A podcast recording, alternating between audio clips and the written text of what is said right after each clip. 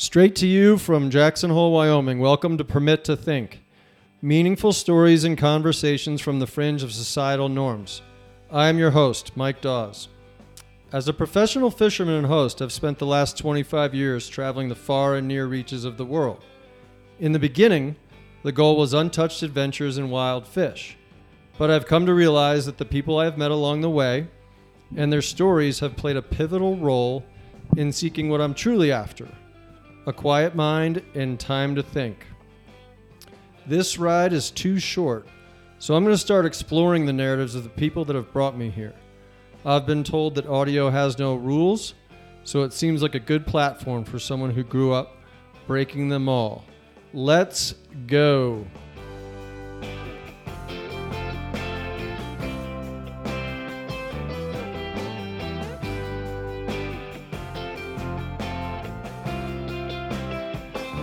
Our guest today is Noah Robertson, aka Scribe 2. I met Noah when I moved to the area and he was the national sales manager at Cloudveil. New to the area, I remember being blown away by Cloudveil at the time the product, the people, and the sense of entrepreneurship. Noah moved on from Cloudveil, Cloudveil to become the national sales manager at Mammut and was focused on bringing and expanding the brand to the U.S. In 2004, Noah returned to Jackson Hole and co founded Mountain Khakis. I remember vividly sitting in Noah's tiny office on Pearl Street at the time thinking, You're going to make pants? 15, later, 15 years later, all you had to do was walk down the street in Jackson Hole, and you could see that the Mountain Khakis catalog on display real time. And I always took notice in airports when I would see the brand and smile. Noah is currently the chief brand officer for the iconic Mangy Moose and is developing a consumer product strategy that celebrates the historic nature of the culture the institution has provided throughout the years. Additionally, Noah co-founded N&N Collaborative, the other N being Ned Hutchinson, aka the Kraken, different story, different time. True. a consulting business on the uh, in the outdoor industry, consumer channels, product design, supply chain development, branding and sales, and marketing strategy, driven by 50 years of experience. I've always admired Noah as a colleague, friend, and especially a parent, and I've been fortunate enough to be the beneficiary of his wisdom throughout the years and we've been fortunate enough to embark on many outdoor adventures together. Noah currently resides in Jackson Hole, Wyoming, with his wonderful family, his wife Amanda, daughter Addie, and son Rue when they are home from school. Without further ado, please welcome Noah Robertson to the show. What's up, Noah? All's well, Mike. All's well. Just choking there a little bit. Yeah, I heard that. Yeah. Thanks for uh, taking the time, man, for stopping by. It's nice to be here. It's, Uh, it's nice to be in the uh, the hidden abode, Yeah, first time uh, down down to the new casa. right? Yeah, to cross the river. I don't Yeah. I don't cross the river much.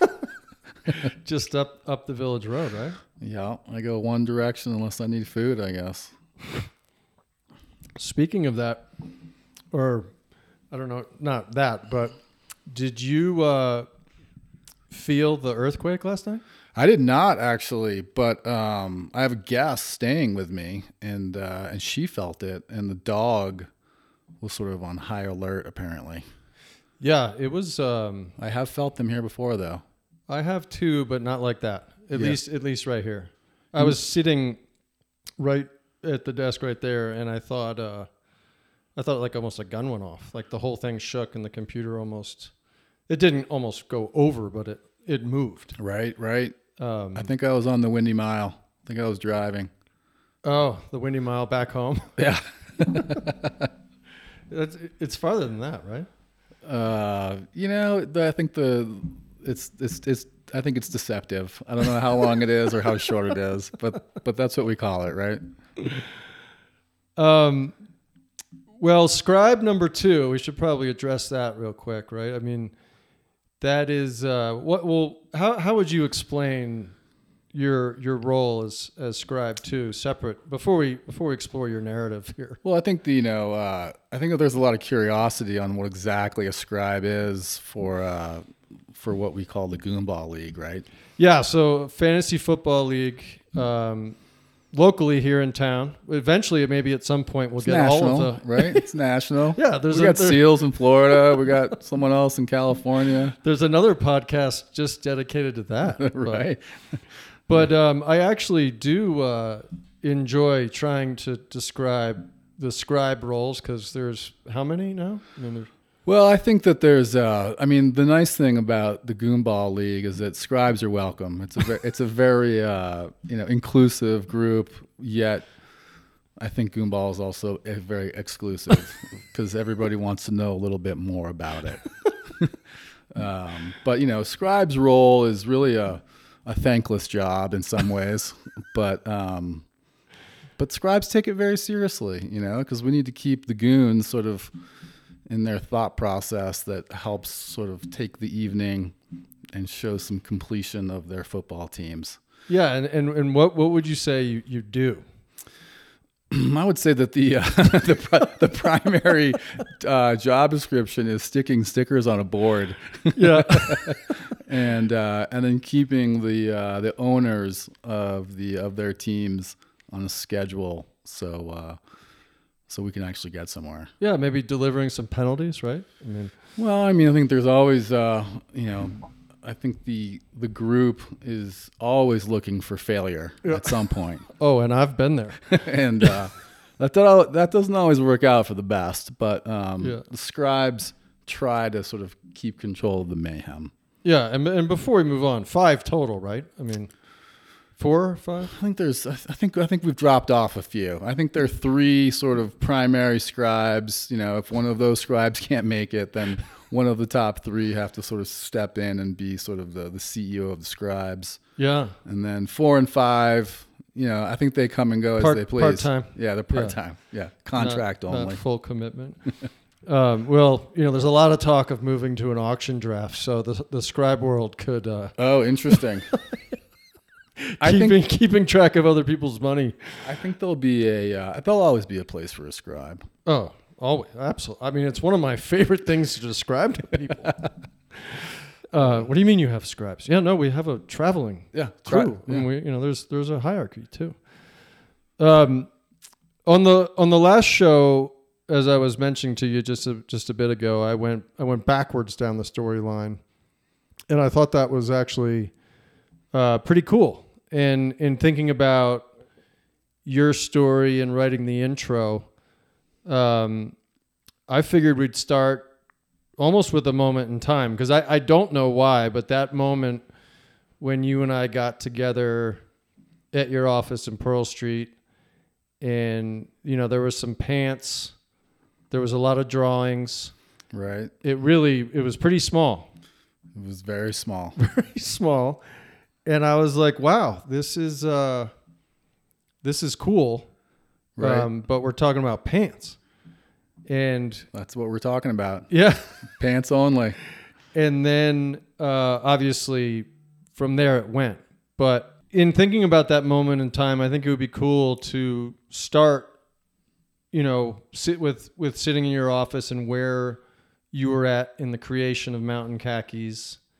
Um, and obviously, there's no doubt that your experience at Cloudveil and Mammut probably played a a role, and we'll, we'll work backwards to that Okay. from there. But um, let let's start fr- from that moment of time, and so The creation. the creation shady lady, right? Shady Lady um, Which was you know for the listeners is was uh, was a bar in the Snow King Resort. yeah pretty iconic as well, right? I mean, Right. We even tried to get a hold of the Shady Lady painting at one time, but we, we were told we couldn't have it.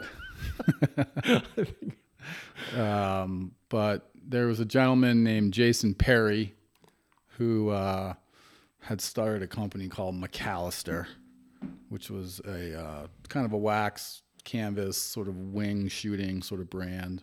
Um, anyway, he and I sort of bumped past and uh, next thing you know, we were talking about pants, and he was sort of engaged with sort of the Cloudveil sort of connection to the com- community here in Jackson and how the locals really sort of were a part of the brand and the creation of the brand, supported the brand. Um, obviously, in a very different light, being a very technical brand at that time, um, where Mountain Khakis was really born simply based off of how do you find a good pair of fitting pants in the outdoor industry. Yeah. Um, and at that time, that was not really possible. Um, you know, you could maybe find a pair of stand-up pants or find a pair of Gramicci pants with a fixed belt, um, but you really couldn't find a waist size and an inseam. Um, at the same time, you know, back in the back in the late 90s early 2000s there was this big sort of trend of sort of you know the other canvas pant brand out there that uh, was sort of taking over you know college campuses and Yeah. uh, job sites and uh, people traveling and you know other than wearing denim now there was another option out there so we really honed in on sort of what the outdoor industry was and that's obviously where my background was and sort of looking at uh, you know a category that we thought was being overlooked which was everyday pants that were comfortable Yeah. um, that you know you didn't have to necessarily buy for a specific activity. There was a lot of versatility, and uh, it was a part of your it was part of your personal brand. You know, when you when you wear brands and you buy clothes or buy equipment, like that's part of your personal brand too. And so we were sort of trying to sort of elevate that in the outdoor industry. And where where was McAllister out of? McAllister was originally based out of Arkansas, I believe. Okay. Yeah. And did they continue or did that merge into McAllister was, you know, eventually sort of sold off um, through some financing sort of challenges, and um, there's in another story of uh, losing control uh, all the way around, and it sort of vanished. Gotcha. Yeah. And so from that moment in time, I mean, it seemed to me as an outsider, obviously, that things started to move rather quickly. Yeah, I we mean- we made a lot of pants pretty quickly. Yeah. I mean, we launched. Uh, we did a soft launch in sort of 2004 in three retailers across the country. One in Jackson, one in Charlotte, North Carolina, and then one in Arkansas. Um, and sort of tackled the the holiday season, sort of November, December, and then we launched the brand in February um, at the outdoor retailer show. Um, one of the funniest things about Mountain Khakis and sort of your my experience in the apparel and uh, equipment industry is that you never wanted to become a, like a, an item vendor. Like you never wanted just to sell one item. Yeah. And that's exactly what we were doing. we were selling one item, uh, But it was a good item. but it was a good item. We launched with three styles, if I remember correctly Mm-hmm. a pair of twills and two pair of canvas pants. the original, right? Yeah, the uh, Teton twill, the original mountain pant, and the Alpine utility pant. And um, one of our main successes early on was our ability to merchandise and, and create sort of what we call a POP or point of purchase Yeah. sort of display. In making it more of an experience or just making it more accessible Yeah. really at the end of the day like looking at a you know like a, a wooden tower that had cubbies in it and then you just sort of worked your way down to find your size and slid your pant out and yeah. next thing you know you're trying it on and walking out with it And so from from that office in Pearl Street, you know, how I mean at that point, right, when you when you're talking about you're at the show um and you've got three retailers, there's still two of you at that point? Or had you already no so we um so how it sort of all came around was now we're digging deep here but uh we um no no need to uh, to be completely correct here. right. Um, when I left Cloudveil, Mountain Khakis was a concept. Okay. All right, with uh, with Jason and I, like that was a concept, and we were we when we were going through a development cycle of design and you know being inspired by other pant brands out there and how we were going to sort of bring this concept into the outdoor industry more impactfully. Um, and then I ended up. Um, we had sort of our first sort of financing, sort of capital raise fall through, and that's when I got offered a job to go work for Mammut. Um, Oh wow, I didn't even know any of that. right, and so uh, so I kind of pushed Mountain Khakis to you know sort of the back burner because I got given this incredible opportunity to go work for a global brand at the time, um, and Who really wasn't here, right? Mammut in the U.S. at that time was really just known for uh, climbing ropes Huh. and a pant called the Champ Pant, which ironically was the inspiration for uh, the beginning of Cloudveil at the time, which Really? which is what became the Serendipity jacket, which was which was the one of the first soft shell jackets ever on the marketplace. Wow. The the pant. Um, so it's did- all intertwined, right? But what the pant did? Yeah, so uh, yeah, so Mammut used to, you know, like this uh, it's called a Schoeller fabric, and it's just a beautiful stretch woven.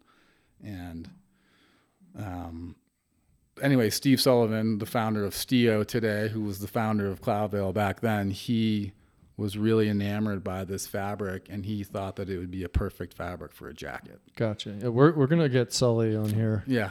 one one of these days. I've talked to him about it. But so So uh, yeah, so that so all that sort of is morphed into like how I ended up sort of with this mountain cat. So, you know, I'm a sort of a year and a half into my job at Mammut. I'm in Switzerland a bunch. I'm uh, and that took you out of here, right? that that that took me out of here. That moved me to Burlington, Vermont. And what was that like? Really cold place, probably the Yeah. coldest place I've ever lived. Well, having uh, spent spent a, some time in Canton, New York, Yeah. um, I, I can uh, I can agree that that was cold, but and that was how long? A couple of years? So I was in Vermont from 03 to 05. Okay. and uh, and sort of 2000 and sort of the end of 2000, the middle of 2004 was kind of when um, Jason called me one day and said, "I have some people interested in investing in our concept, and they want to meet you." And honestly, at that time, I'd never thought that that was coming back around. Yeah. And uh, and so sure enough, I uh, you know went to an, outdoor retailer show and uh, working for Mammut, and then I met one of our, our really our, like our one of our first investors, you know, another co-founder, I guess at that point, however you want to. Intermix the word, the word co-founding when you put money in you become a co-founder Yeah. apparently it has nothing to do with the idea Yeah. um, and uh, yeah, so soon enough, you know, like sort of gained some momentum, and um, I said, very interested. I definitely believed in the concept that Jason and I worked on. Um, I thought these guys brought some pretty good marketing IQ to the team, and sure enough, uh, I said, "This sounds great, but I'm not going to be a part of a brand that has Jackson Hole written on the brand, and there's not an office in Jackson Hole." Yeah, that's that's what you call smart.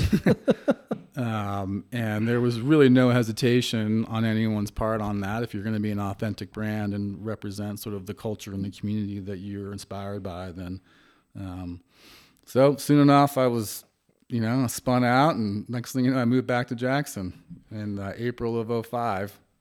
and okay, and then is that when the the new office and was? that's that's when you saw me in the uh, yeah in in the in the you know 300 square foot office Okay, with a sample room in front of it, and that was about it.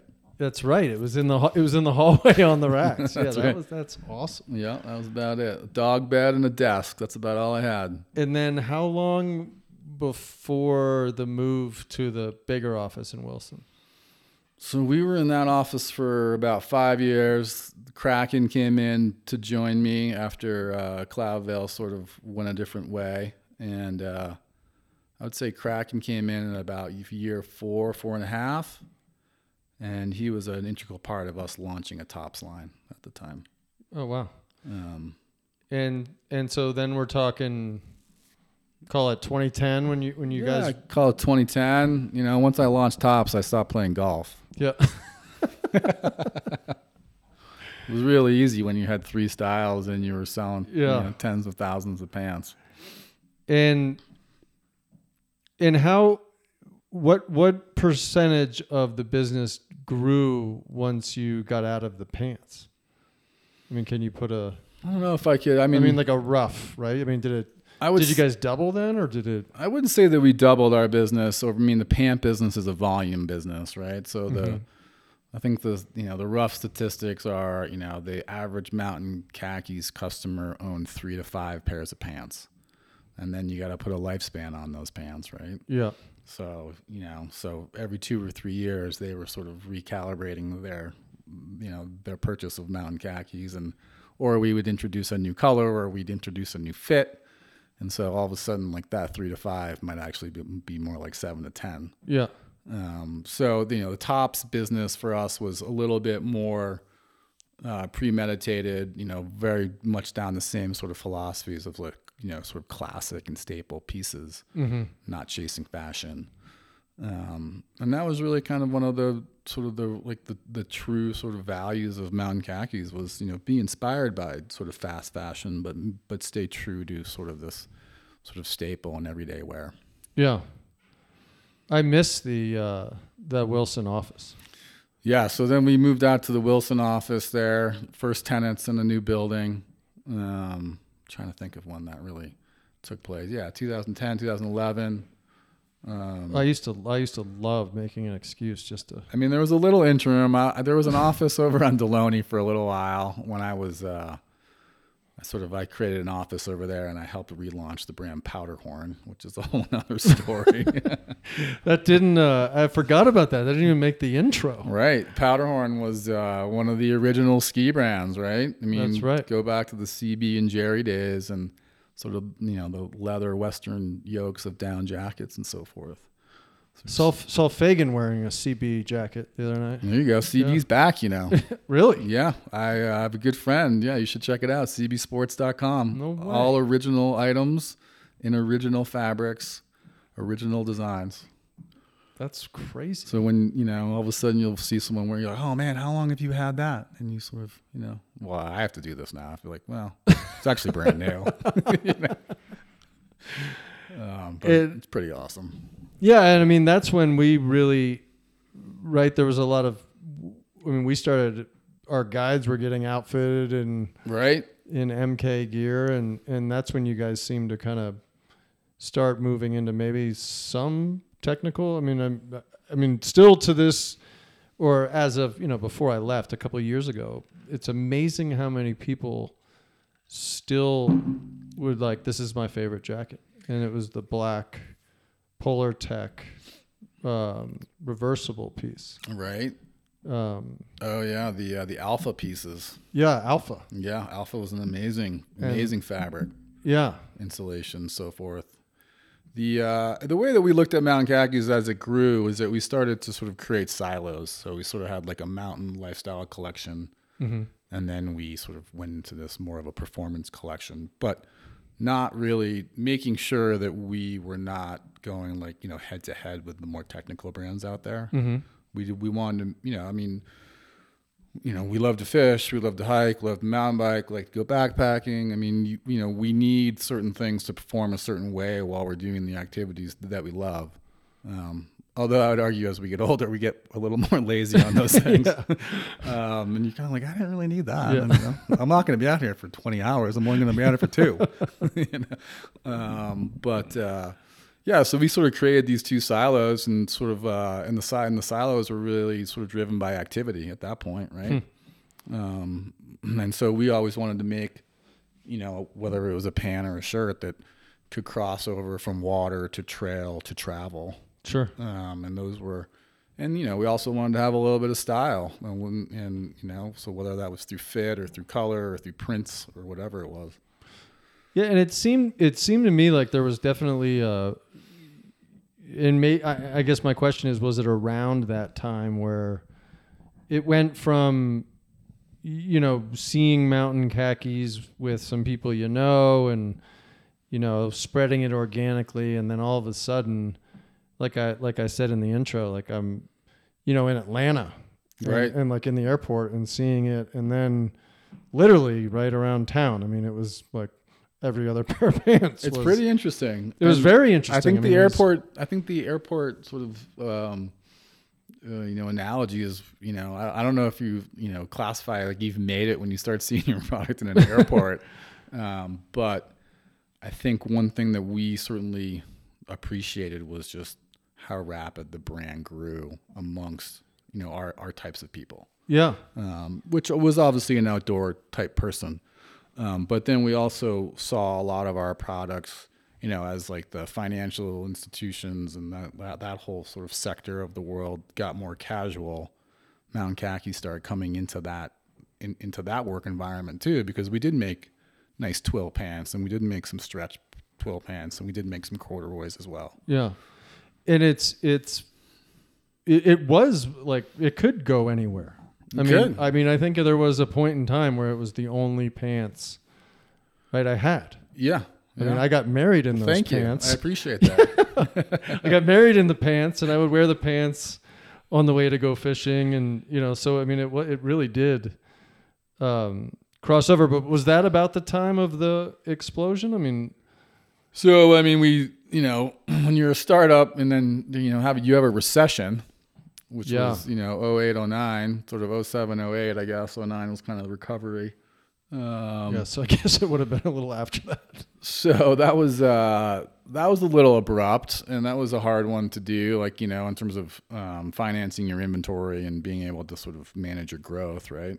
Um, and we made some hard decisions along that way, you know, along that path because you know our business was still you know growing rapidly, but you know all of a sudden it sort of fell off a cliff there, and we sort of had to shrink down. And you know, we as sort of founders and people who were managing the business, I mean we all took pay cuts and some of us didn't get paid for a little while but we wanted to make sure that our employees were getting paid and so you know there were you know there was three or four months of sort of you know the owners and the founders sort of saying all right like let's make sure that we keep our employees happy we're going to come through this you know our financing capabilities will you know again sort of um, allow us to sort of you know recalibrate and go forward um, so we came out of that um, pretty lean, which was a good thing. And then, um, I mean, the nice thing about our business is that we were actually making money pretty soon. You know, like Yeah. which I think was uh, was a good testament to sort of some of our um, you know our past experiences of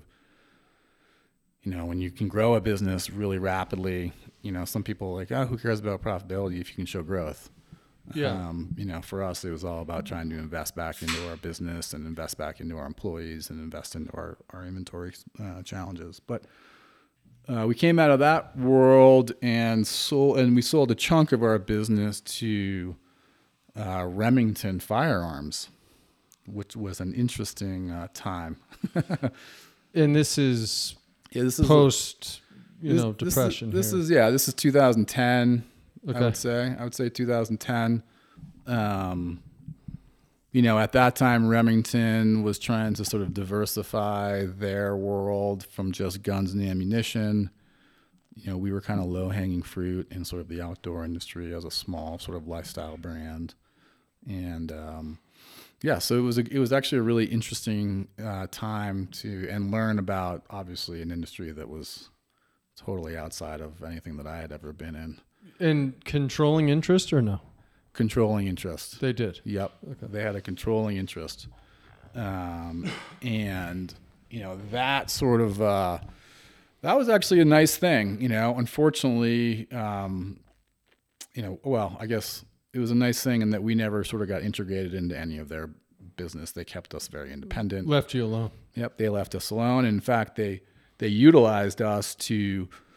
Um, we actually developed a line for them called 1816, which was a little bit more of sort of a gentleman, sort of farmers, sort of uh, brand, a catalog brand that was sort of going head to head with the Berettas and the Filsons and um, you know much nice, nicer sort of tailored clothes. You know, a lot of European um, fabrics, and you know, we made a bunch of things over in Europe versus making things in Asia or the U.S. And um, Should I know the um, what 1816? 1816 is the year that Remington was founded. Okay. Wow. Yeah, Uh, I thought you were gonna I say. think. I thought you were gonna say like some historical. Thing yeah. No, I um, just didn't learn. but then you know, I mean, I don't think we need a history lesson here. Yeah, but, no, no. But uh, I think the, uh, you know, there were some some major events that happened. Um, Sandy Hook being one of them.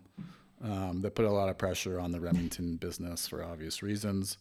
And, I would have never have thought about that. Yeah. and um, you know, so and so Remington sort of, you know, they became sort of put underneath the microscope, and as a result of that, you know, then they sort of were like, all right, like they had, you know, they had bought a dog brand, they had bought us, they had a knife brand, they had a bunch of smaller brands underneath their umbrella, and um, you know, as part of that, you know, we then got sold off because we sort of had lost our seat at the table for that decision making. Um, and then we moved into the private equity world.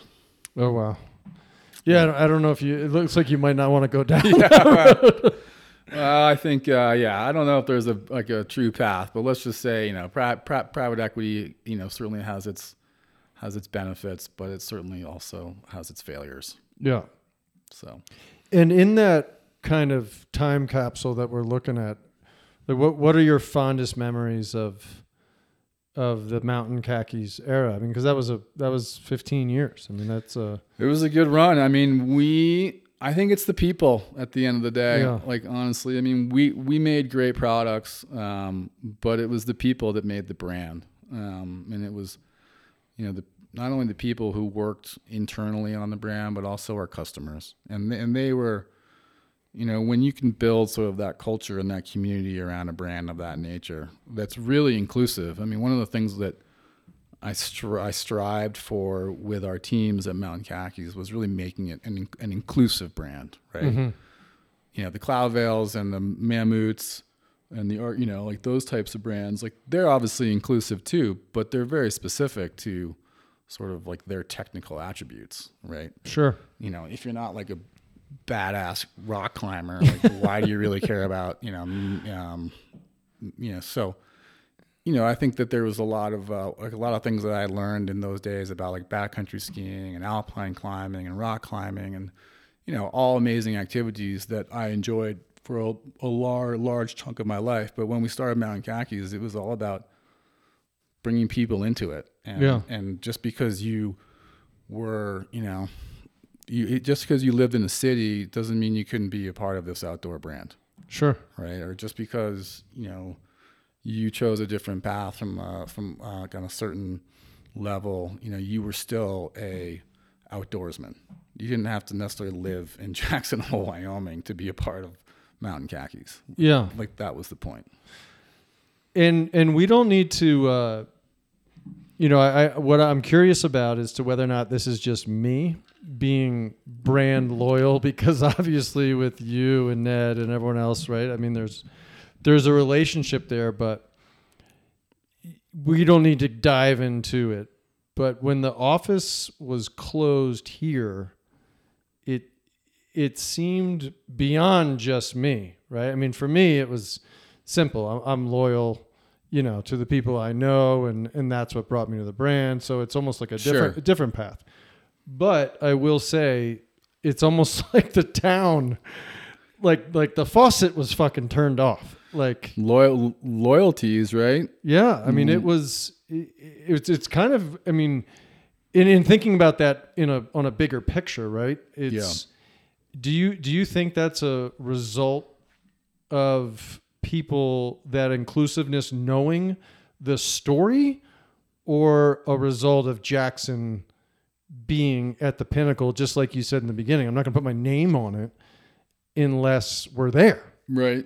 um, or sorry, the name on it, Sure. Jackson. You know, but it, it, it's a it's an interesting thing for me to look at because I don't see the pants anymore. No. Well, I mean, there was a big, you know, when my, you know, my partner and I, I mean, we were kind of the last one standing, and then there was a shift. And, um, you know, basically we got replaced by, you know, two, two more executives that came in and, uh, my partner got replaced first, and then the writing was clearly on the wall. I just, I just happened to be in charge of the entire supply chain at that time, and so you couldn't really get rid of me right away. Yeah, Um, but uh, but But you know what I'm saying? Like on a larger, like it. So you build you build this incredible pair of pants, right? Everyone in the everyone's wearing them, and the doors closed to an office which most people didn't even know where it was, Right. probably. But then everyone stops wearing. them. Yeah. Well, I think they, as a brand, uh, they they diverted. You know, like they Sure. they went down a different path, um, and they pretty much uh, removed themselves from the connection of Wyoming, Mm-hmm. and um, and that was apparent, obviously, from not only a branding perspective. You know, they took Jackson Hole off of the brand, um, but they also more, you know, and then the retailers around here no longer had sort of this affinity towards the brand because Sure. the brand wasn't here anymore. Um, and so I think we'll see. I mean, I yeah, I, mean, I, really, I, and know, I'm I'm not saying like they're you know good or bad. I, I just think it's it's a very it's it's such an abrupt shift. I saw it happen with myself. right. I would say that that's more like along the lines of like I know these guys, so It's Um, it's a sad story, you know. It's um, you know, it's, we're not the first ones. yeah, no, we're no, certainly not going to be the last ones, but um, you know, I think uh, you know, I'm still. I mean, when your identity sort of gets ripped out from under you, yeah, and you sort of have to be like, all right, man, like, now what do I do? yeah, You know? yeah, and uh, and you sort of have to sort of think about you know like where your self esteem is and you know like what you've learned over the years and uh, you know and then you sort of you say all right like it's gonna be okay and Yeah. and and, the, and away you go and then you start trying something new and you know I think uh, when you do something for so long you know I think we all sort of like am I still learning you know and I think we you know we have to challenge ourselves to learn and try new things. Um, A- amen. Yeah, it's easy to be it's easy to be complacent um, for something that you've done for a long time. But um, yeah, that was you know it was it was certainly abrupt and it was certainly disheartening at times. But um, Sure. But at the same time, uh, I think it was also sort of helpful and sort of you know how I'm looking at things today. Yeah, absolutely. And and you guys did a hell of a job. Well, I mean, thank you. You did. You were a big supporter, so we so it- we it appreciate was, it. uh, it and I'm sure I'm not going to tell you that most mountain khakis items that you have today Yeah, aren't made anymore. Yeah. so there's there's some novelty, you know. absolutely. well, let's um let's go backwards. So, Cloudveil, you you started there late late '90s, right? 90 Cloudveil launched in 96, 97 and I was one of the fir- very first employees in 1998. And was that so? You Ohio Wesleyan '94, 94.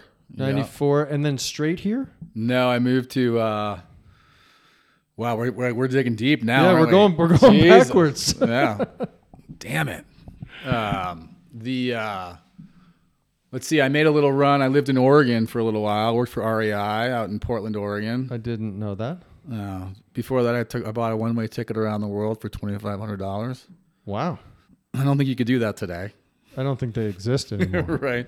Um, Can't even get to Florida for fucking. Yeah, right. um, so anyway, I found myself out in the Northwest in sort of '96. Okay, well, I'm, I'm actually going to rewind here for a second. So, yeah.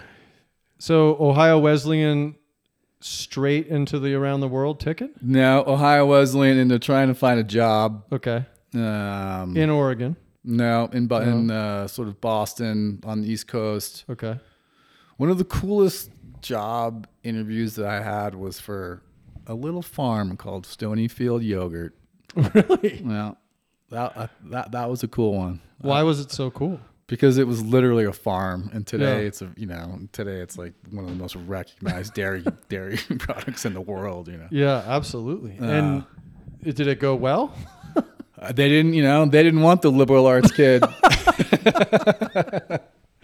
um, That's great. Yeah, pretty funny. But uh, you know, I think in those, you know, whatever. I, you know, when you graduate from college and you know, you go interview for let's see, I've interviewed for Swix, Trek, Reebok, Dales of Norway sweaters. No way. Salomon.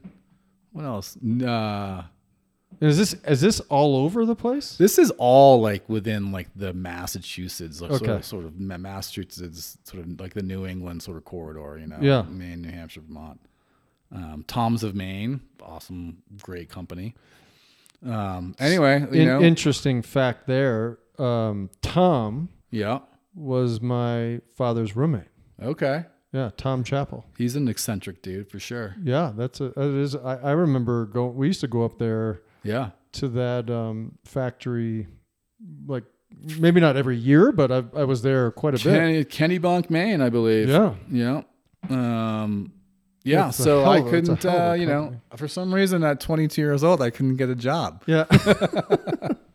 Um, and then, uh, so I sort of struggled my way through that for a little while, avoiding the financial services business oh, I, I had a yeah, I had a short stint there. And uh, so I finally sort of sucked it up and said, I can get a job in that business, no problem. I mean, my mother's a banker, and my father's a banker. I grew up in Boston. Yeah, I'm like, this sounds horrible. I, had, Yeah. I had a lot of friends in Boston at the time, and uh, so I took that on, you know. But I never moved into the city. I refused to move into the city. yeah, So, you know, I would get up and I'd get up at 5:30 and go striper fishing, and then I would, you know, get in my car and drive into Boston by by 8:30.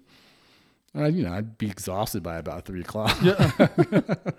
but when when did the around the world ticket come in? So I did that. I did that world for. Uh, I did the financial services and the mutual fund world for six months, is- and I can't and I believe I said, never even knew this "Get me the fuck out of here." because I did it in Denver for, for Invesco. Yeah. So uh, that's kind of when I was like, I had my old high school roommate called me, and he was like, "I'm going around the world. You want to come?" I said, "100 percent. Yeah. I am in." Twenty five hundred dollars. Tw- I think it was twelve stops in one direction. No way. Yeah. And what what were the stops? Well, we went L.A. to New Zealand. We went west. Smart. Yeah, New Zealand, Australia, Surprised you got out of Hong those Kong, Indonesia. I guess you had to keep going. to get back. well, yeah, you had to go all the way around. Um, but I ended up, uh, so yeah, so New Zealand, Australia, Indonesia, as far as we could go east, Indonesia, where we could fly back Yeah. without taking another boat, like a death boat ride. um, and then, you know, walked my way across the border up from Singapore into Malaysia into Thailand. And actually, in Thailand, I ended up- I ended up working uh, for um, for a company that was affiliated to Chewonki. If you remember, ever Chewonki Camp Chewonki up in Maine. Yeah. Um, and uh, I ended up working in sort of developing and teaching sort of environmental science to Thai children and Thai teachers and, way. and diplomat, and then blending the diplomatic, like the the English speaking schools. So so how long was this? How long was the the globe? The run? globe was, I think it was about 10 months, 10, 11 months. Wow, that's fucking awesome. Yeah, it was a good run. That is Life was simple back then. Yeah, mine was only like three months or two or three months. Um, yeah. I What wanna- was your favorite? I want to do it again. let's, let's go. Uh, what was your favorite stop? you know, I think it's hard to sort of really pinpoint my favorite, but I but I will say, I mean, I lived in Thailand for uh, a little over like around three months, and and What part? you know, well, I was in Bangkok, frankly, Yeah. and uh, I was in Bangkok in a time when people went from like riding bikes to riding ninjas. Yeah, you know, and the taxi and drivers. building overpasses and but the river you know the Chao Phraya River is kind of the lifeline of the country Mm-hmm. and um, and actually we lived on the river so we were mainly using the river as sort of our as part of our sort of classroom Hmm. um, and you know I think just being in a culture and in in in you know immersing yourself in it versus just traveling through it yeah, was like was really sort of uh, impactful on me. You know, it, like I I learned a lot about um, you know the culture and the religions and um, you know Buddhism was super powerful and you know, I saw I was a part of. You know, I'd go up into these villages with people that I had met to do like the, I think it's like the hundred hundredth day of death is like a huge celebration. Um, So what year is this? This is this is 90, 95, 96. okay. This is like this is like August of '95 okay. to you know like May of. Yeah, I was, gonna, I was just, I was just wondering if we crossed paths and didn't even because I was I was over there a little bit later, but um, Um, yeah, so I came back from that world, yeah, sort of, uh, you know, tried to rekindle, you know, with the with you know with the old girl. yeah, Yeah, that didn't really work out, and um, just you know, New England just was not working for me at that time, Dawsey. Yeah. like I just, I you know, next thing you knew, I went out to Seattle and Portland for a friend of mine's wedding, and I came back, and I'm like, I'm out of here. Like I'm moving to the Northwest. yeah, And that's you know I had some friends living in Portland at the time, and so I uh, so I packed my car and drove to Portland, Oregon. Worked for REI out there, and then I started teaching outdoor education with um, the uh, the public school system. They had a bunch of camps up on Mount Hood, and so um, sort of was teetering and playing around with sort of that outdoor education sort of instructing world. yeah, and then had the job before you moved here, or I uh, moved here and then So my lovely wife Amanda, she and I, we weren't married at the time, but we uh, she she was a teacher, and we took a job working for a company called America's Adventure. And America's Adventure was you know basically a teenage adventure trip um, program, and uh, she went to Hawaii, and I did a trip leading teenage adventure kids in uh, Colorado and California and Utah. And um, anyway, it, it, in this time in my life, I kind of was like, all right, I want to get back into like the business side of it. I'm not going to be, I, I just wasn't going to be an outdoor educator yeah, and um, so I came through Jackson. My wife's family lives in Missoula. We had a dog up in Missoula, so I came through Jackson on my way up to Missoula from Denver, and I bumped into some old, some small friends, and then I ended up bumping into a woman who I lived with in Thailand, no way. um, and she asked me what I was doing, and I was like, well, you know, I have an interview with this old company called Wyoming Wear. I'm going over to Sun Valley to talk to Smith, and uh, and she goes, You need to talk to my friends who just started this brand called Cloudveil. And I was like, That's funny. I was up at Moosely Seconds the other day after, you know, being in the park and I saw like this really cool piece. And uh, I literally looked in the phone book, looked at their address, and walked through the door the next day. No way. And uh, luckily they were looking to hire somebody. Yeah, Um, but they didn't really know that yet. yeah, it- yeah. And uh, you thought my first office was uh, was a dungeon? like this was actually in the basement. Well, that's uh, that's. I mean, you know, when I first got here, I just remember. I mean, that was probably, I don't know, maybe Cloudveil had been around for three years, or yeah. but it was definitely gaining momentum pretty quick at that time, and that had to be a. There had to be some great, great lessons learned there. I mean, it seemed like a kind of a, a crazy ride in the sense that that same sort of explosion, right? Entrepreneurship just Yep. just went. It went and it was it was amazing. I mean, being able to be a part of something so early. I mean, we literally had eight styles. And young, right? I mean, everyone was pretty.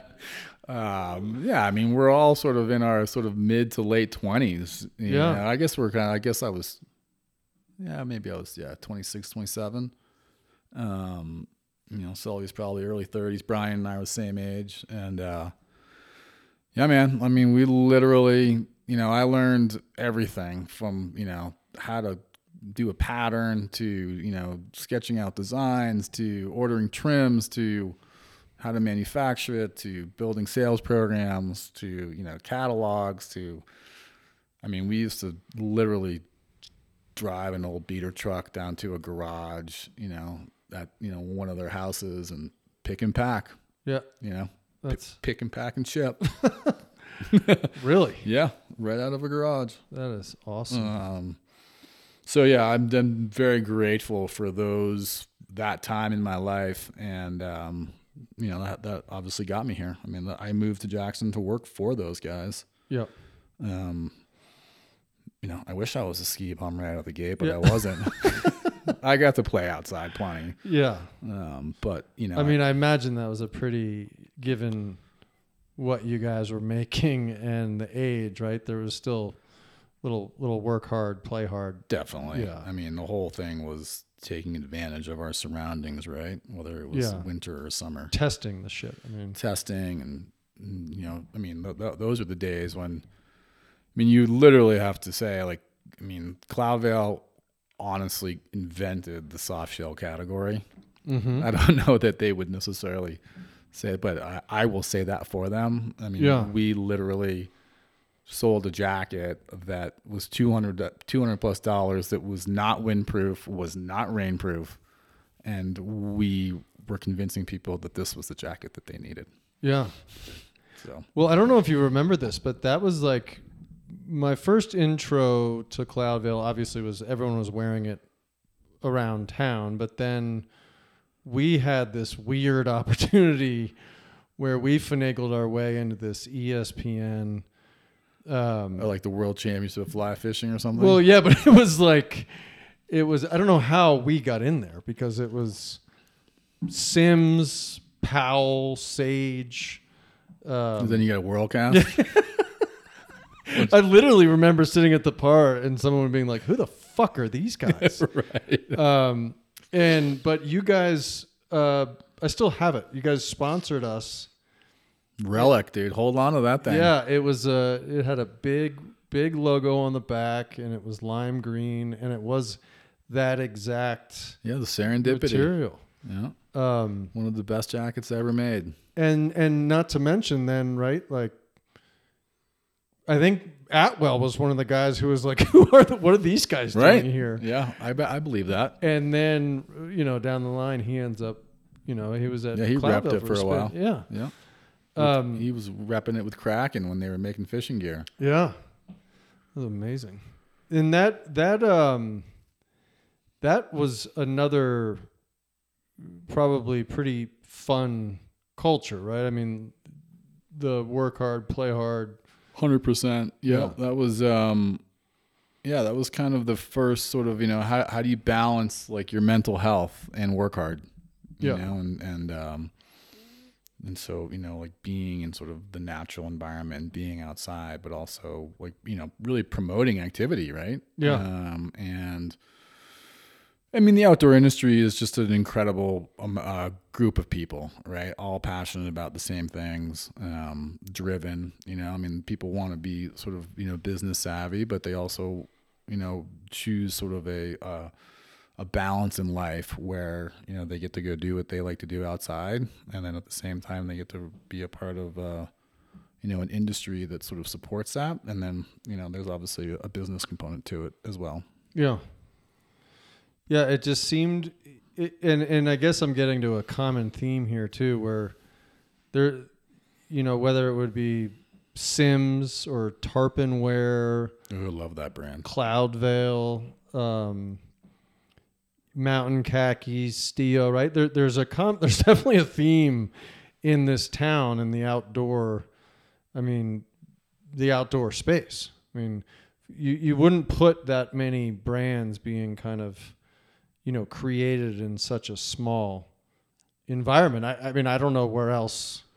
I mean, maybe maybe I mean, I think I you can. I think you can find. I mean, I think Jackson might be unique in some level on that. I mean, it's obviously a an incredibly beautiful place, Yeah. and people certainly get after it, right? But um, I think we'd be naive, naive to think that there aren't special places out there that Oh, oh yeah, you no. know. So like, I mean, if you think about you know the U.S., I mean, uh, certainly like places like North Conway and Burlington, Vermont, and the Rangeley Lakes area up in northern Maine, you know, like, and then you know, Colorado's a beautiful, you know, place with awesome mountain towns, and the Northwest is remarkable, and you know, So I don't know what it is. It's it's actually an interesting uh, Well, and, and, I'm, and I totally agree with you, but I guess where I'm going is per capita, right? Like, Yeah, You yeah. got, I mean, at that point, probably five thousand people. I was gonna say how many people live there then, and how many people live here now. Yeah, I mean, right? Probably. I mean, just take a wild guess. I would say five thousand people. Don't pay attention to the signs. Yeah.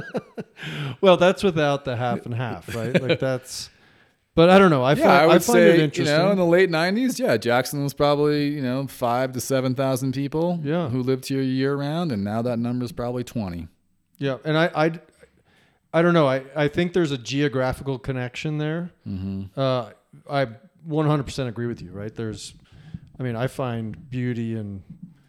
I mean, I went to Austin for the first time this year, right? And I've like, never I- been there. I, heard, Oh. I want to check it out. Yeah, it's well, talk about a place that's growing Yeah, for sure. crazily, but But what a cool culture and like music, e- and exactly. Um, you know, alcohol and yeah, just amazing. yeah, and You can go surfing in Austin. really. Yeah, I think so. I think, think there's like a man-made. Oh, wave yeah, there. yeah, yeah. I was gonna say like maybe I was in a different. Um, but yeah, I don't know. I find it interesting. Um, It is interesting. I, I would agree. I think Jackson's unique in that. I think I think Jackson has a pretty cool incubation yeah. for like you know creativity and, and entrepreneurship for sure. And was there anything about um, the move, the Mammut kind of little short, shorter stint? I mean, you, you said you, you spent a bunch of time in Switzerland, and I mean that had to be kind of wild. As yeah, well. I um I think in I don't know. I, I kind of wish that I was able to. I mean, such a cool experience and such a such a part of um, just learning about you know importing and exporting. You know, like pride versus pride. You know, Americans versus Swiss. Yeah. And um, you know, like the rigid culture versus a more relaxed culture at times. Um, and I do think that a lot of the strategies that me and uh, my boss at the time that we sort of were creating was trying to break down that barrier a little bit and really um, and, I, and and when I look at sort of where Mammut is today and how successful they've been in the U.S. market, um, you know, I I firmly believe that a lot of the things that we I worked on for those two years was like the beginning of that. Yeah, because they've gone. I mean, you. So so before you went to Vermont, you you were saying that they were primarily like ropes company here. The yeah, they are they make Or- ar- arguably the best climbing rope in the world. Yeah. Um, they didn't really have a distribution in the U.S. Mm-hmm. Mm, they ended up buying this company called Climb High, which was based up in Burlington, Vermont. Climb High was a uh, was a, a was a distributor of climbing equipment. So we, really a distributor of European climbing equipment, um, but very like hardcore climbing, right? Like I'm talking harnesses, carabiners, ropes. Like they were a distributor for for the European brands. Sure. So Mammut ended up purchasing them and then sort of infiltrated with their thousands of products at the Yeah. time. And, you know, like the US market was just not ready to take on what Mammut was in Europe at the time. Gotcha. You know, I mean, they were snow, they were alpine, um, and then they were lifestyle to to to a degree. So, you know, part of our our job at the time was, you know, I was sort of brought in to sort of build out the sales strategy and how we were going to sort of address the U.S. market. But the other component of my job was how we were going to create a collection within. So let's just use round numbers. Like, let's say they had 200 styles of clothing. Mm-hmm. I don't need 200 styles in clothing in the U.S. market. Yeah. I need like 50 Yeah. Right? Because I need to build my imprint and like build confidence that we're going to deliver it, that the quality is good, uh, make sure that the color stories work. Um, so you know, like their product coordination, and I was also part of the design team over in Switzerland, which is why I used to go back there a bunch to sit in these design meetings to make sure that they were sort of addressing the U.S. market correctly versus the European market. Yeah. Um, so I learned I learned a lot. I mean, the Scandinavian countries were, you know, it was like the the UK and the Scandinavian countries, like they were very in tune with sort of what was going on in the US, and that's where they gravitated towards from a sort of styling and design perspective. You know, the German markets were just German. You know, Yeah. like they just they you know like they wanted something very different, and so like there was always this kind of push and pull on that front, but. Um, but it's just a vast business, right? I mean, Yeah, but they- it had to be such a cool experience. I mean, It was amazing. And Yeah. then snow safety became a category that we like were really became a leader on in and today Mammut's one of the leaders in snow safety with the Barryvox and the you know the avalanche packs and that's all Mammut, I mean they're a portion of Yeah. it for sure. But uh but it's all part of the conglomerate or yeah, I mean they they are very strong in that side of, of, of the industry. yeah. Um, yeah, it, it was it was cool. I, so you know, back to you. So your question was, you know, it was a short stint, Yeah. but it was a short stint that, yeah, I mean, part of me was, you know, should I have stayed with this more secure sort of, you know, sort of economic beast? But you know, at that time in my life, like. It was time. It, it was try to. It was time to try to do something on my own. You know, with, with the right people, and sort of take that leap of faith and see where it went Yeah. and and see if you know those and just sort of see if, see what would become of it you know Yeah, that's such a uh, it's such an intuition based. yeah You know, you know, as as someone that just you know find myself and you know just left my long run right. I mean, that was a it's an intuition kind of move. I mean, and I, I don't I don't necessarily know exactly what's next, but I mean, you, you, you there was probably something that you maybe hadn't fully realized, but you were you were going to go down that path one way or the other, which you know brings us back to where we started, right? MK. Right. yeah here yeah So that's um, pretty interesting It's Got- very interesting. Yeah it was a good yeah it was i think being able to you know take that chance you know or take that risk and live with it and who knows where it's going to lead Yeah. you know like I, I had no idea but i certainly believed in what we were doing and believed in the concept and then it sort of proved its way out and then it got more complex with other factors that came into the business Mm-hmm.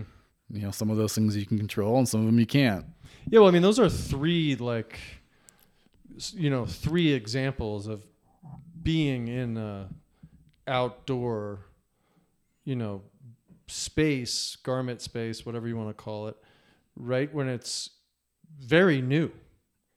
I mean, so yeah i guess yeah i mean i mean Mammut certainly wasn't a startup company but but here, but in the us it was very unknown yes yeah. unless you were a core you know alpinist or rock climber Well, I guess again, comparing it to what like Mammut is in the U.S. today. oh yeah they're a full-blown beautiful brand making everything yeah, yeah that's cool.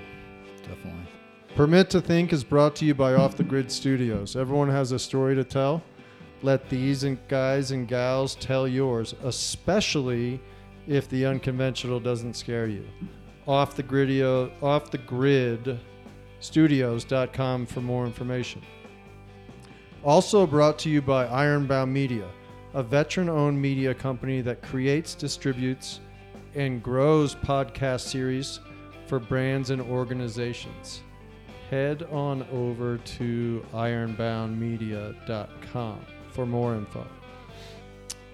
Also brought to you by Guide Pointer. Guide Pointer is a web based software that gives your guiding service all the tools you need to manage business. I personally helped develop this software for 20 years and would have never been able to do my job without it, period. Guide Pointer is a part of the Romeo Bravo software company. More info, head over to guidepointer.com. All right, we're back here. So then let's uh, let's fast forward and um, so post MK and then now into uh, what is going on in your world today because the little glimpse that I got the other day seems like a lot and it's it's uh, it's cool because it it seems to me like there's a lot more learning.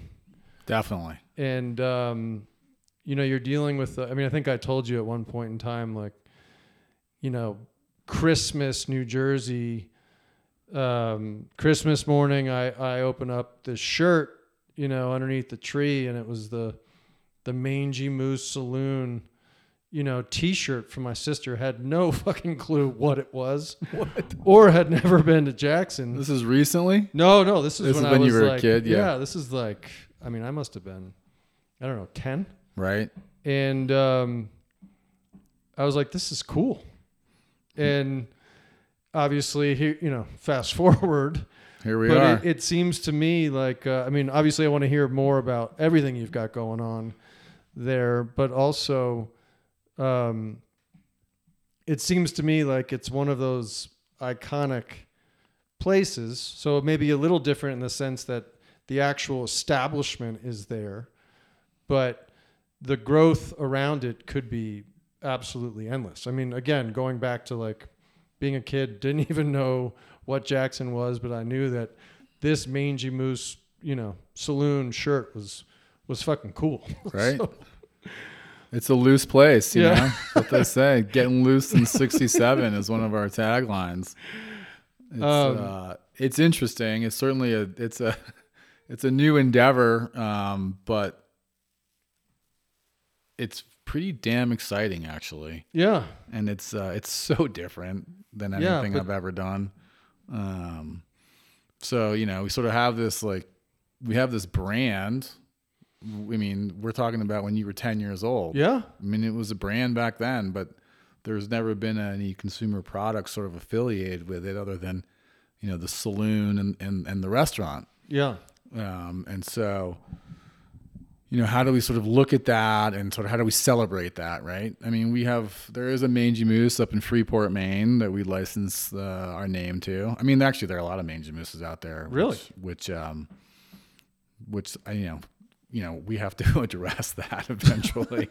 but, uh, but the reality is, is that, you know, we are the Mangy Moose establishment and we own the brand and we own the trademarks to it all. So, um, you know, we are figuring out a way to sort of create this. And I think like with any of these hospitality businesses, right? Like they all ebb and flow, mm-hmm. right? Well, one thing that no one, no one, in, no one in Teton Village, which is where the Mangy Moose is at the base of Jackson Hole Mountain Resort, you know, like you could use social media to like drive people through your door. Like we don't have that that problem with people coming through our door. Yeah. You know, I mean, if anything, we have to manage that more, you know, a little bit better so people can have a nicer experience than just a jam packed bar all the time. Yeah. Um, but it is this, uh, you know, it is this sort of iconic place that was built in 1967, you know, basically the same year that the resort opened. Um, it honestly hasn't changed too much. Yeah. You know, I mean, there was an addition on onto the building in sort of the late in the late '90s, um, but the bar and the restaurant, you know, it's like this sort of collection of memorabilia. I don't know when last time that you were in there, but it honestly hasn't changed much, and it's like preserve and protect and celebrate, right? Yeah. So like the the the, the, the mode right now is to celebrate the mangy moose. Yeah, and so what? what does that look like for you? I mean, you. I mean, you mentioned. I mean, there's, there's a lot. Yeah, so we, yeah, we, I mean, we have a few things going on, but um, I mean, you know, we just did a whole new branding exercise, right? So we sort of took this sort of fifty plus years of sort of, you know, this sort of, you know, this eclectic sort of branding that really had no rhyme or reasoning or anything. So like, so one of the first projects that I did was sort of take all of that sort of all that historical art and creative and sort of make it into sort of like how are we going to evolve this but not forget where it came from Mm-hmm. so i think we achieved that you know i'm sure you know but it's um and it, that was a fun process because now i have all this and now i have a catalog of like all this old artwork Yeah, that's. and that's so you know cool. like i want to i want to bring that back at some point and like create like a limited edition of you know the old mangy moose with ski goggles on or something or Yeah. you know um Well, this hat is fucking cool. but the uh yeah so i think it's you know i mean so it's like getting the so there's like so there's an apparel sort of move you know so how do we how do we sort of create sort of apparel like i don't i don't think we're going to do custom apparel by any means but um but we but we might you know like it Yeah. might be kind of fun to do like a a denim shirt or a, or a flannel one day but for the for the most part it's you know it's about you know sort of showcasing the graphics and you know, the people come to the Mangy Moose. They probably whack back a few cocktails. Yeah. Maybe they take down a you know a slab of bison. I don't know. Yeah. And next thing you know, they want to. Uh, they're like, "This place is amazing!" Like they listen to a band. Like we got the music sort of back. Yeah. Deadlocks. Deadlocks is coming. Yeah, Yeah, we just had Tomorrow. bivouac. We just had bivouac Oh, play. wow. Um, so we're putting an emphasis on sort of like get bringing the mangy moose sort of back to sort of like what it was like in terms of just this sort of uh, this cool hospitality experience, and at the same time you can pick yourself up a hat or a sweatshirt, Yeah. you know, and um, so that's one component. yeah. You know, like we don't. So you know, we're also we're about to develop a whole new e-commerce strategy and sort of try to get that out there and build our database and build our house file and um, the stories in the Mangy Moose are remarkable. Yeah, that's what that was where I was gonna go. I mean- I, it's amazing. You can you can go any direction, and and they'll be like, yeah, no, my buddy used to work at the Moose there in Jackson. I I- mean, it- it- it's it's, it's remarkable. I mean, I am I am an outsider who's like in you know I don't deal with the hospitality side of it too much, but I'm there and I'm working there, you know, and Yeah. I'm, I mean I you know I definitely need I need people to be excited about what I'm doing, so I'm getting to know people that have worked there for 10, 15 years. Or I have people coming out of the woodwork being like, "Oh man, I heard you're working at the Mangy Moose. I used to work there." yeah, You know, so like there's just these stories of just people just coming. I mean, people want to know what's going on at the Mangy Moose. Yeah. It- it's pretty. It's pretty cool. yeah. You know what's interesting is on, on um, the last show I did, we were talking about um, how it would be a pretty cool thing to do with the kind of the the Burton family tree. I was I was talking to you know John Yeah, right. John Yusko that worked at uh, um, Burton for a long time, and it would be interesting, you know, something something to parallel that, like to go back and kind of do a, you know, I mean, all of these characters, right, who started, you know, the moose at the pinpoint, and then where Where the, where, where, are they today. now? Yeah, I mean, I remember Darren Calhoun, you know, over on the Wind. Yeah. I mean, that was like my first question. You know, I was like, well, how? He's like, I, I was in Jackson. I was like, you he. were? I mean, he literally used to work at the Moose. Yeah, he used to wash dishes, and I, I, was uh, like, no shit, I just learned that this past weekend when I was over in Thermop. really? Yeah, I literally. I learned that Darren used to work at the main, and I don't even know Darren, but I'm like, there's another example of like another person. Yeah, and I mean, he's now, yeah, I mean, created this amazing, Yeah, you know, business on the reservation. It's amazing. The uh, yeah, the moose has a lot of skeletons and and a lot of uh, and, and a lot of things to celebrate. And um, It, it's almost synonymous with the town. I mean, it's well, for for a town that's changed dramatically, Yeah. as as you and I both know, you know, every every place has changed, right? There, Yeah. there are just more people in the world. Yeah. Um, and you know what? Beautiful places and great places, people are flocking to. I get it. yeah, Um, but when you look at sort of the establishments in a in a small town, there there aren't many left that haven't been changed. And, Yeah, and- that's a great point. And the Moose is one that is, again, back to, I you know, back to celebrating it. And Yeah. So, but you know, we have to evolve. Like the business has to evolve. yeah, and that that kind of goes to. Uh, I don't I don't know if you can even talk about this, but I will. but Oh, I can talk about it. can uh, I mean you've got some cocktails in in route, right? Yeah, so we uh yeah, we're we're a uh we're about 2 weeks away from having 100 cases of the famous Mangy Moose spicy marg in a can. Oh wow. It's going to be an RTD, a ready to drink as they say. And is the alcohol have to be? I mean, it has to be regulated in that, right? So there's like a whole nother element. There's, I mean, I'm literally dealing with the 21st Amendment that was, I think, established in like 1931 or two or something. So, um, yeah, it's an interesting uh, sort of divergence that I've been dealing with on sort of learning about the, uh, you know, the spirit world and, and sort of the laws around around alcohol Yeah. um, which we have a few obstacles for sure. But uh, at the same time, I think we're going to solve it. And, you know, right now we're focused on Wyoming and sort of like doing our sort of grassroots, sort of entrepreneurial approach and getting people excited about it. And then, you know, our goal and our strategy is to, you know, and then sort of disperse ourselves into the Rocky Mountains, and then you know disperse ourselves in the areas where you know ge- geography where people like you know people who have a connection to Jackson Hole and people who know what the mangy moose is, and the next thing you know, they'll be drinking our spicy mahogany can, Yeah. and that's only one of the you know products that we're sort of developing. So you know the goal is to certainly have a you know a larger breadth of products. Yeah, it has to be a. Um, I mean, I know it's probably it has to be challenging, but at the same time, it's got to be somewhat refreshing to enter into a space that is wildly new in that capacity. Uh, yeah, it's you know it's a um, heavily regulated, Yeah, and every state's different. Um, but I think that there's, you know, the interesting part of it is it's it's obviously a volume business at the end of the day too. Mhm. So, um, you know, I think that we're like we are committed to it for the long haul, and but there's no like in, there, there's not an enormous rush for us to go out and you know sell as many cases as we can tomorrow sure. what we want to do is get the product right, get our community excited about the product, you know, add another product or two into our arsenal, and then we can start talking about like what a real distribution strategy is.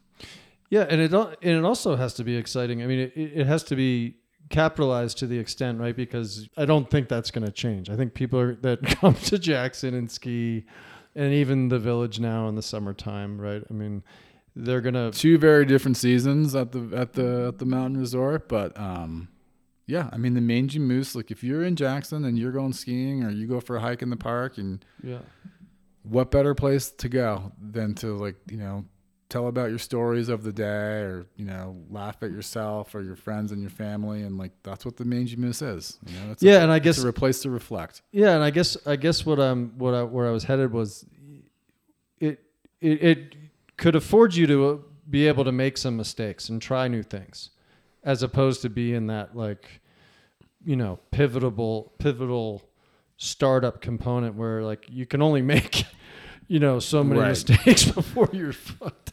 right.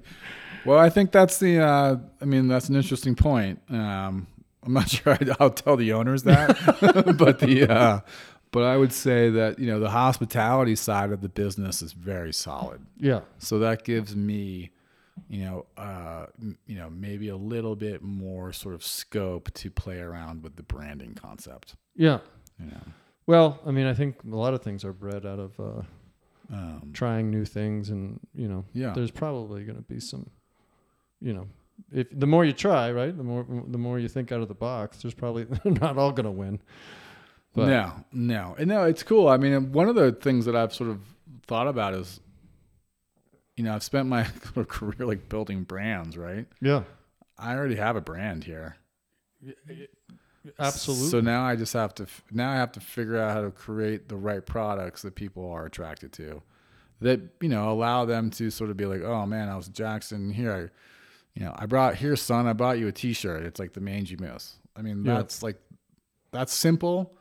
It's enjoyable and it's and it, and it and it means something, right? absolutely. And I think that that's kind of how I look at you know sort of like how do you how do you bring the mangy moose in other people's households and it just needs to be simple and fun at the end of the day. Yeah, and it's uh, right now I'm reading this book um, called From Strength to Strength, and it's very. Uh, I'm reading a bunch of books, but I just I literally read an article in the Atlantic um, that this guy Arthur Brooks wrote, and he's the the main part of the book is the gist of it is that the decline the the work decline comes way sooner than we know. As humans, Yes. Uh, in terms of like, and, and it and it depends. The only category that actually benefits with age is professors. The rest, because that's wisdom, I guess, right? exactly, and the rest of it, like you, you know, we we think maybe, you know, here I am in the fishing world trying to build a, you know, an outfitter from the ground up. Like I could do this until I'm, you know, seventy. Right. Well, actually, you're gonna peak. You know, fifty. no, Oh, don't- You're gonna peak Damn it. it. You're gonna, but hold on, you're gonna peak at like 38. So it's it's wildly interesting in like the different industries. What this, you know, where if you stick with your current role and do what you have done, that your peak is already happened well before you even start to consider it, which is is fascinating. A, B. His biggest thing is how do you get to the second curve? Um, and I guess where I'm going with this is that it's almost like you have inherently done that, right? You've removed the piece where you need to build the brand, like you just said. Um, time will tell. But Yeah. I'm, but I'm but I'm motivated. That's for sure. yeah, no, because I mean it's, new and it's different, and I'm learning a bunch of new things, and um, That's know, that's the whole thing about the book. Without those components, yeah, right, the decline just continues to go down. And I'm not saying um, your your outdoor world. I'm not. I'm not comparing it to that. I'm saying if if you had just stuck in the same, sure, or if I had stuck in the same role, Yeah, right? Like I wouldn't I have known yeah, because I wouldn't be, like you said, learning, trying, willing to make a mistake or. a- Anyhow, I've, uh, you should check it out. It's it's I would love to check it out. it's, the it's uh, fascinating. I think the liberty of um, you know building new teams for new things Yeah, like that's that's motivating. Like that's fun. You know, it's fun to see people get excited about what you're doing. Fun Yeah. to get. I mean, like the bar manager at the Mangy Moose, like, you know, we had like a sample. So we have our spicy marg. It's like we're just trying to hone in on our final sort of formulation before we start canning. hmm And so we've gone through this for the last six months, but now we actually have like the tote of 100 gallons. And so, Yeah, you know, making 10 cans versus making 3,000 cans is a very different, you know, it's, a, it's a different thing. So we're, we're honing in on sort of like, you know, it, it can't be the same as what the bar serves hmm because you know it's not going to have the same alcohol content and you know it has to have certain ingredients that make it shelf stabilized too. But um you know all of a sudden we're doing like a taste test with the bar manager and he's like this is one of the coolest things i've ever been a part of. That's really cool. you know and he's been serving spicy mars at the Mangy Moose for 15 years. Yeah, and his that- dream is and, alive. and now I mean, he sees it coming into a can and he's like this is going to be amazing yeah, that's um, so building people around you to sort of like sort of get on this sort of this, this this sort of new and innovative train on how you think of the business outside of you know just a bar and a restaurant is, Yeah. has been one of the more gratifying sides of it so far. Yeah, absolutely, and it's um, part of what what the book and and again I'm pretty early into it, but but he's he's exactly he's addressing exactly that as well. He's like, you know, you need to chip away at the stuff that you know kind of had you, um, all of the stuff you had built before, and then build that, strip that down, so that you're free to enter into a new arena Right, makes and sense. and not weighed down by the lessons of the past. yep. Um, but it's it, I, I don't know. It, it, it's fascinating because it's almost like you've run that course without. You know, I'm reading the book right now, and it's almost like you're you're doing that, and then at the same time, um, you know, we we it's a good move here to the N and N collaborative, Right. and that again is a is a new You got to stay relevant, right? yeah, and that's oh yeah. Tell me about it.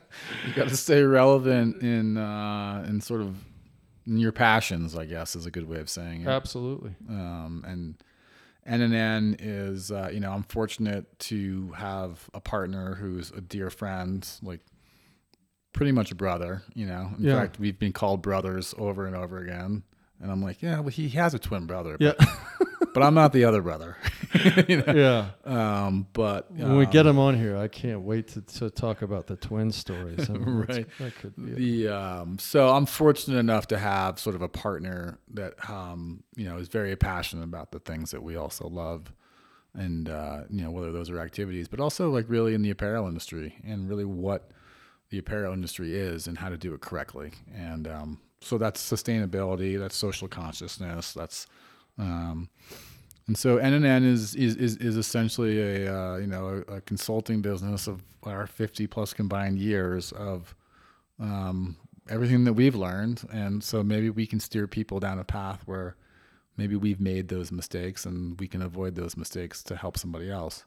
Um, so it can be as simple as you know design and development and establishing supply chain sort of you know prowess. Um, but it also can be involved in just sort of like sales and marketing and operations too. So um, we've we've done a few sort of cool projects. You know, we've developed you know new brands that haven't launched yet. We've uh, you know we're we're working on other categories for brands that haven't touched those categories yet.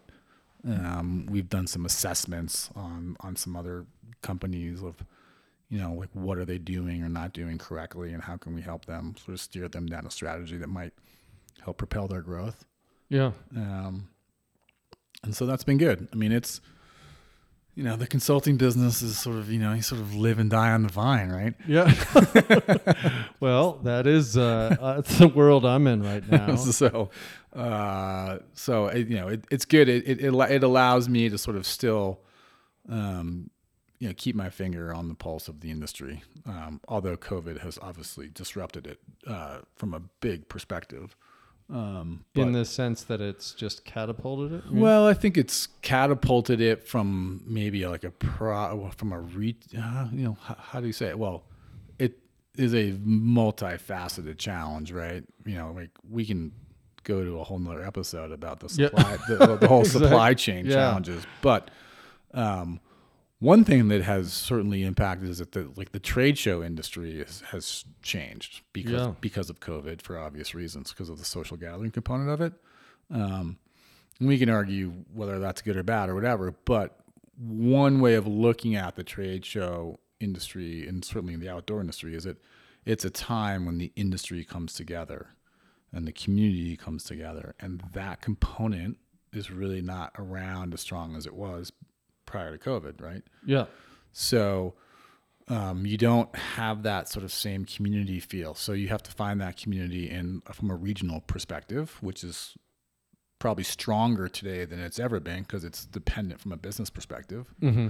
Um, but from a national component, it's just very different. Like we don't get to see each other the way that we used to see each other because not everyone goes to trade shows anymore. Yeah. yeah.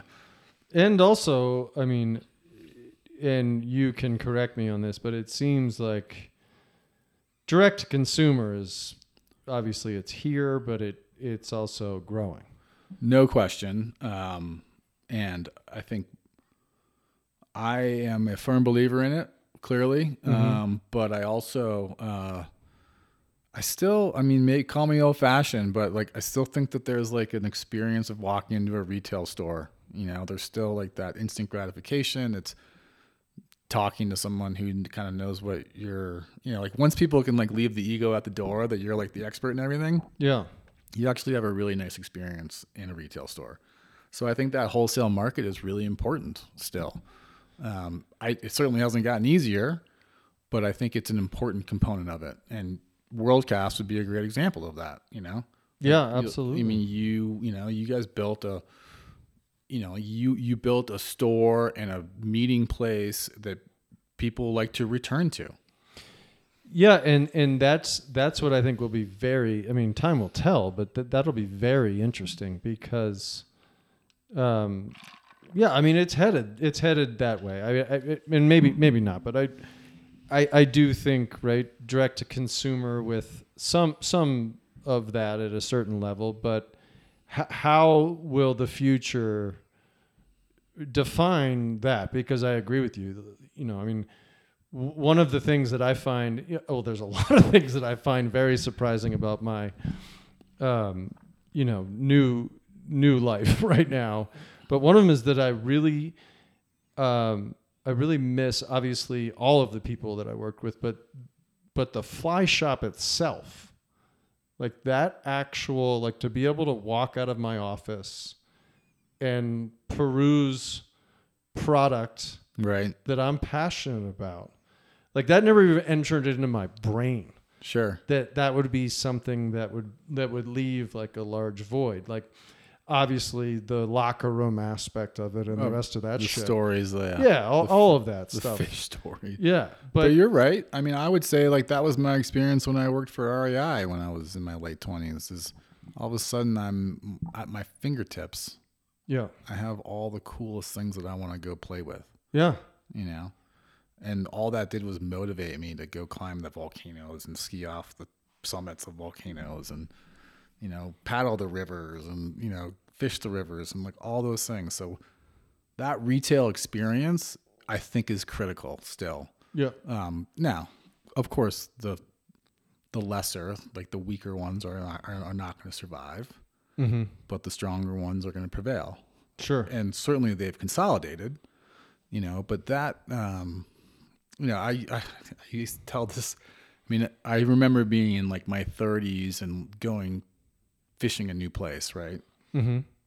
And you walk into a fly shop and you're like, you don't want to be told what to do in a fly shop. yeah, because you've already you know you've been fishing all your life. Like I know what bugs I'm fishing and whatever, and so you sort of walk in there and like you don't want to be told what to do or, or what or what fly to grab because you already have them, right? Well, I think in my older age, I walk into a fly shop and I just leave that at the door, yeah, and I want to be like, hey man, like so what's going on around here? You Yeah. know, and like you engage, you know, and you s- and you you hear about their expertise.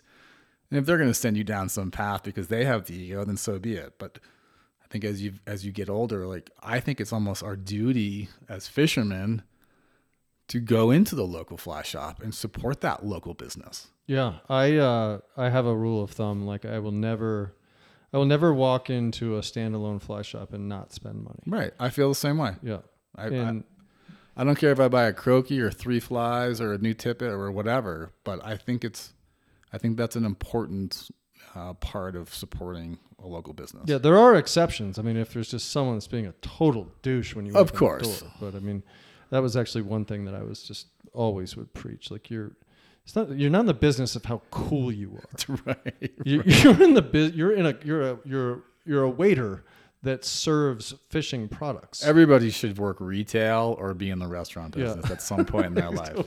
You know, it's like selling skis to a guy who walks in. You're like, "So what kind of skier are you?" I'm an expert skier, and you're like, "I have no idea what that means."